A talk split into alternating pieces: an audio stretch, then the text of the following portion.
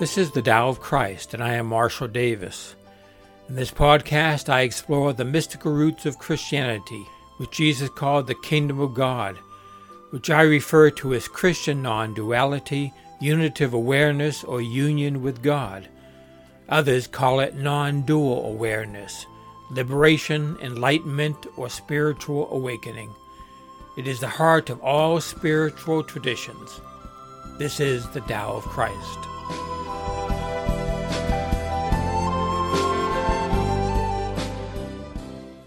Good morning, this is Marshall Davis.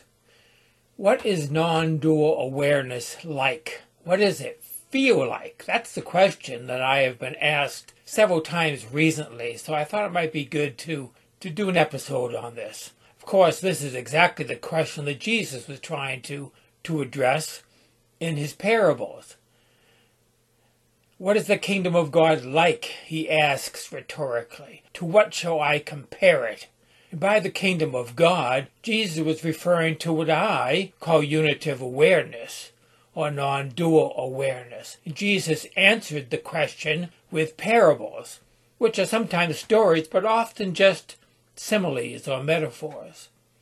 His indirect response to the question is really the best we can do. The question cannot be answered directly.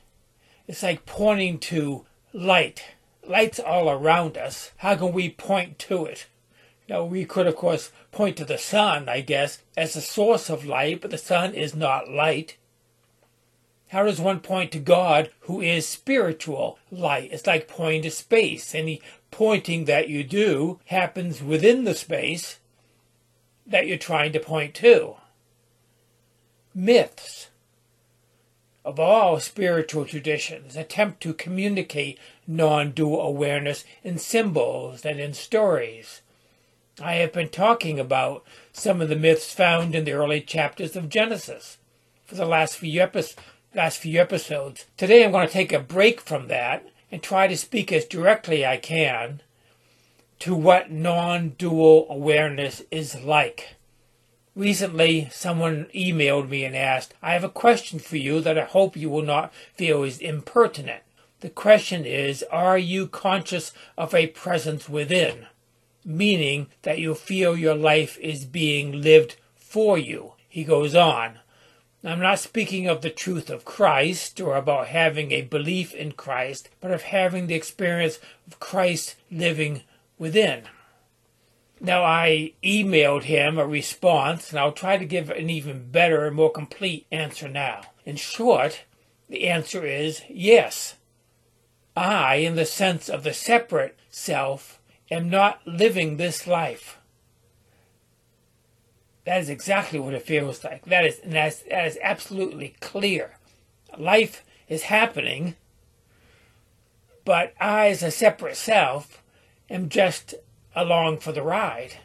Like the Apostle Paul said, it's no longer I who live, but Christ who lives in me. Christ, or Spirit, or God, or whatever your tradition calls the divine, Tao or Brahman, lives in and through this body mind, and this body mind lives in it.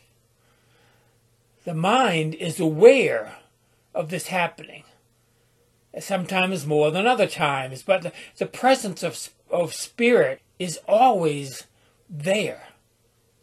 Sometimes in the foreground, sometimes in the background. Usually it's like an ambient noise or the background soundtrack of life, always present, but the mind is not always focused on this presence, like what happens in meditation most of life is like multitasking. You know, part of the mind is aware of this presence while another part of it is focused on the task at hand, like I'm focused right now on recording this episode. Recently, I was on a Zoom call with someone who asked me to describe as directly as possible what non dual awareness feels like. Now, first, I had to explain right away that this is not a feeling, even though feelings may accompany it. It's not even an experience. So, if you are running after a certain feeling or a certain experience that you want to have or a, a certain mental state that you imagine this is, then you're going to always be running in circles. It is that within which all these feelings and experiences and mental states happen. But I say things like this, and it sounds like I am trying to avoid the question, and I'm not. I don't want to do that. So let me just describe as directly as I can what it feels like. I'll start with saying what it's not, which is a lot easier to do. It's not a state of consciousness, even though sometimes I will actually use the word consciousness. Sometimes non dual awareness is referred to as a higher consciousness, for want of a better term. But it's not consciousness in the way that that term is normally used, the way people normally think of consciousness. It is much deeper and wider and higher than any state of consciousness. It is that which consciousness arises from. It's the root of consciousness. Consciousness is a function of the brain and the nervous system, and this is more basic than the brain or the body or the mind. It's not a state of consciousness, even though there can be a state of consciousness that notices that there's something deeper than consciousness. It is the source of all, including our consciousness and our very being. Non dual awareness is not something to be aware of. That is dualistic. Non dual awareness is actually being aware as this foundational reality, which is the source of the universe, all that is including us. We are aware we are not ourselves, that we are in fact this, whatever you want to call this. And we know this intuitively. We know it with absolute clarity that we are not this little human finite consciousness. We know that we are much bigger, we are much more ancient, we are much more expansive. The human self can be aware that the human self is not what we are. And that we are, are actually what can only be called not this human self, not self, no self. Now, what does this feel like? It feels normal in a way that regular human living does not feel normal. Regular human life feels off. And that restlessness is the impetus for the spiritual search. That was the Buddha's first noble truth. He called it dukkha, which is normally translated suffering, say that human life is suffering. And that word that he uses in the Pali, dukkha means not centered. So non dual awareness, on the other hand, feels centered. Now, Christianity calls this fallenness. Jesus calls it sin, but without the guilt ridden connotations that later Christian theology, theology piled on that term. The Greek word used by Jesus most often in the New Testament, hamartia, is very similar to dukkha. It means missing the target, missing the bullseye. So it's off center. By which he was saying the same thing as the Buddha uncentered, unbalanced, off target. Another word, the second most common word that Jesus used for this is paraptoma, which is often translated trespass, but literally means to fall beside or fall near. So the picture is an arrow that is shot toward a target, but it falls beside it or near the target. Centeredness is restored by eating of the tree of life, which Genesis says is in the middle of the Garden of Eden, like I've been talking about recently. To eat of it, we have to go to the center, because it says that's where the tree is. The center of the Garden of Eden, which itself is pictured as the center of the world. The axis mundi, the navel of the earth, the center of the universe. Non dual awareness feels like being centered or grounded or rooted. The story of the Buddha has Buddha under the Bodhi tree, which is simply a form of the tree of life. And it says that the Buddha touched the ground and that the earth responded. That's what it feels like. Feels grounded touching the ground of your being, the ground of being. There's no more seeking. The seeking is over. Now, that doesn't mean there's no more growth. There is endless growth. You never completely arrive. That's why this is called, in spiritual traditions, the way, not the destination. But there's no more restlessness in the spiritual life. The spiritual life becomes growing and learning how to live more completely from this center. Contrary to many people's misperceptions, this is not endless bliss.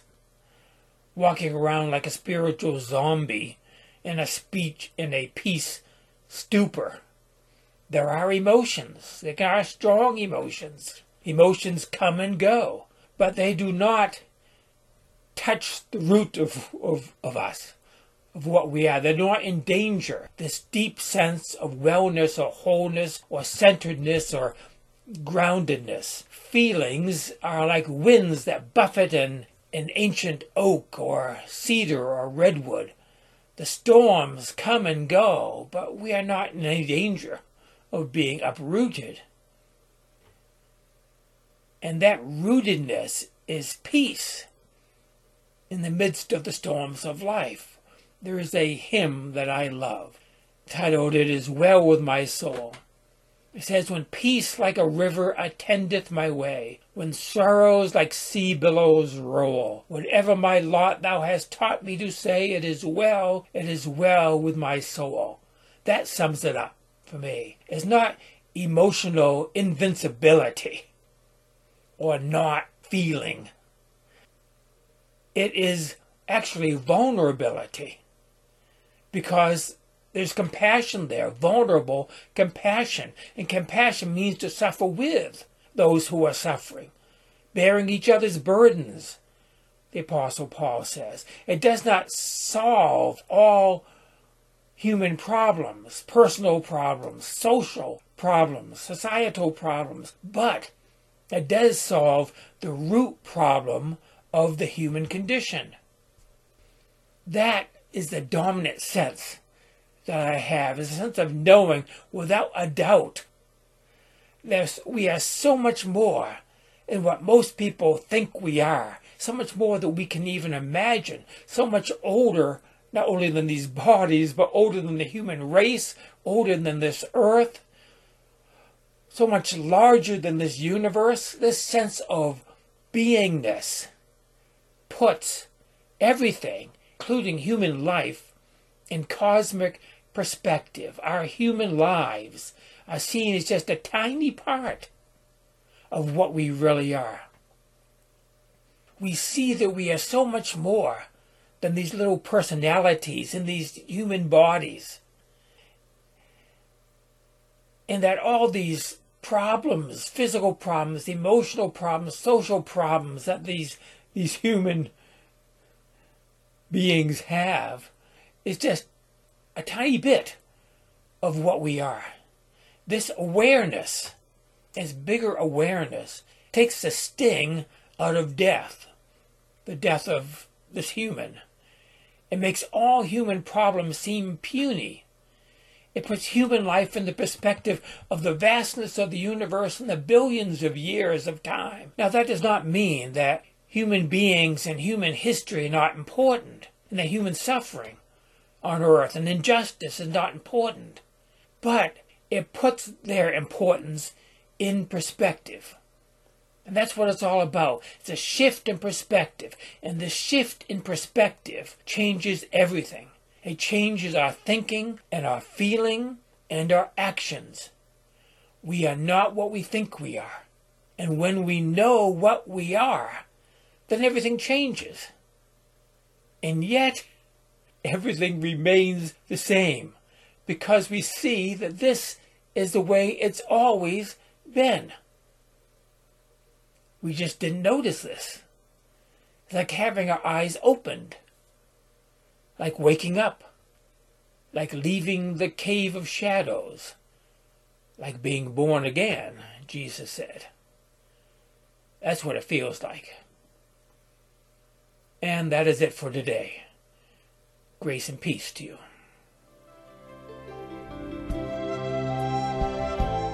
That is the Tao of Christ for today. Thank you for listening. You can access other episodes of this podcast at thedaoofchrist.com you can also find these podcasts in video format at my YouTube channel at ChristianNonduality.net. My blog, Spiritual Reflections, can be found at marshalldavis.us. There you will also find a link to my books and my email address. Join me next time for another episode of The Tao of Christ.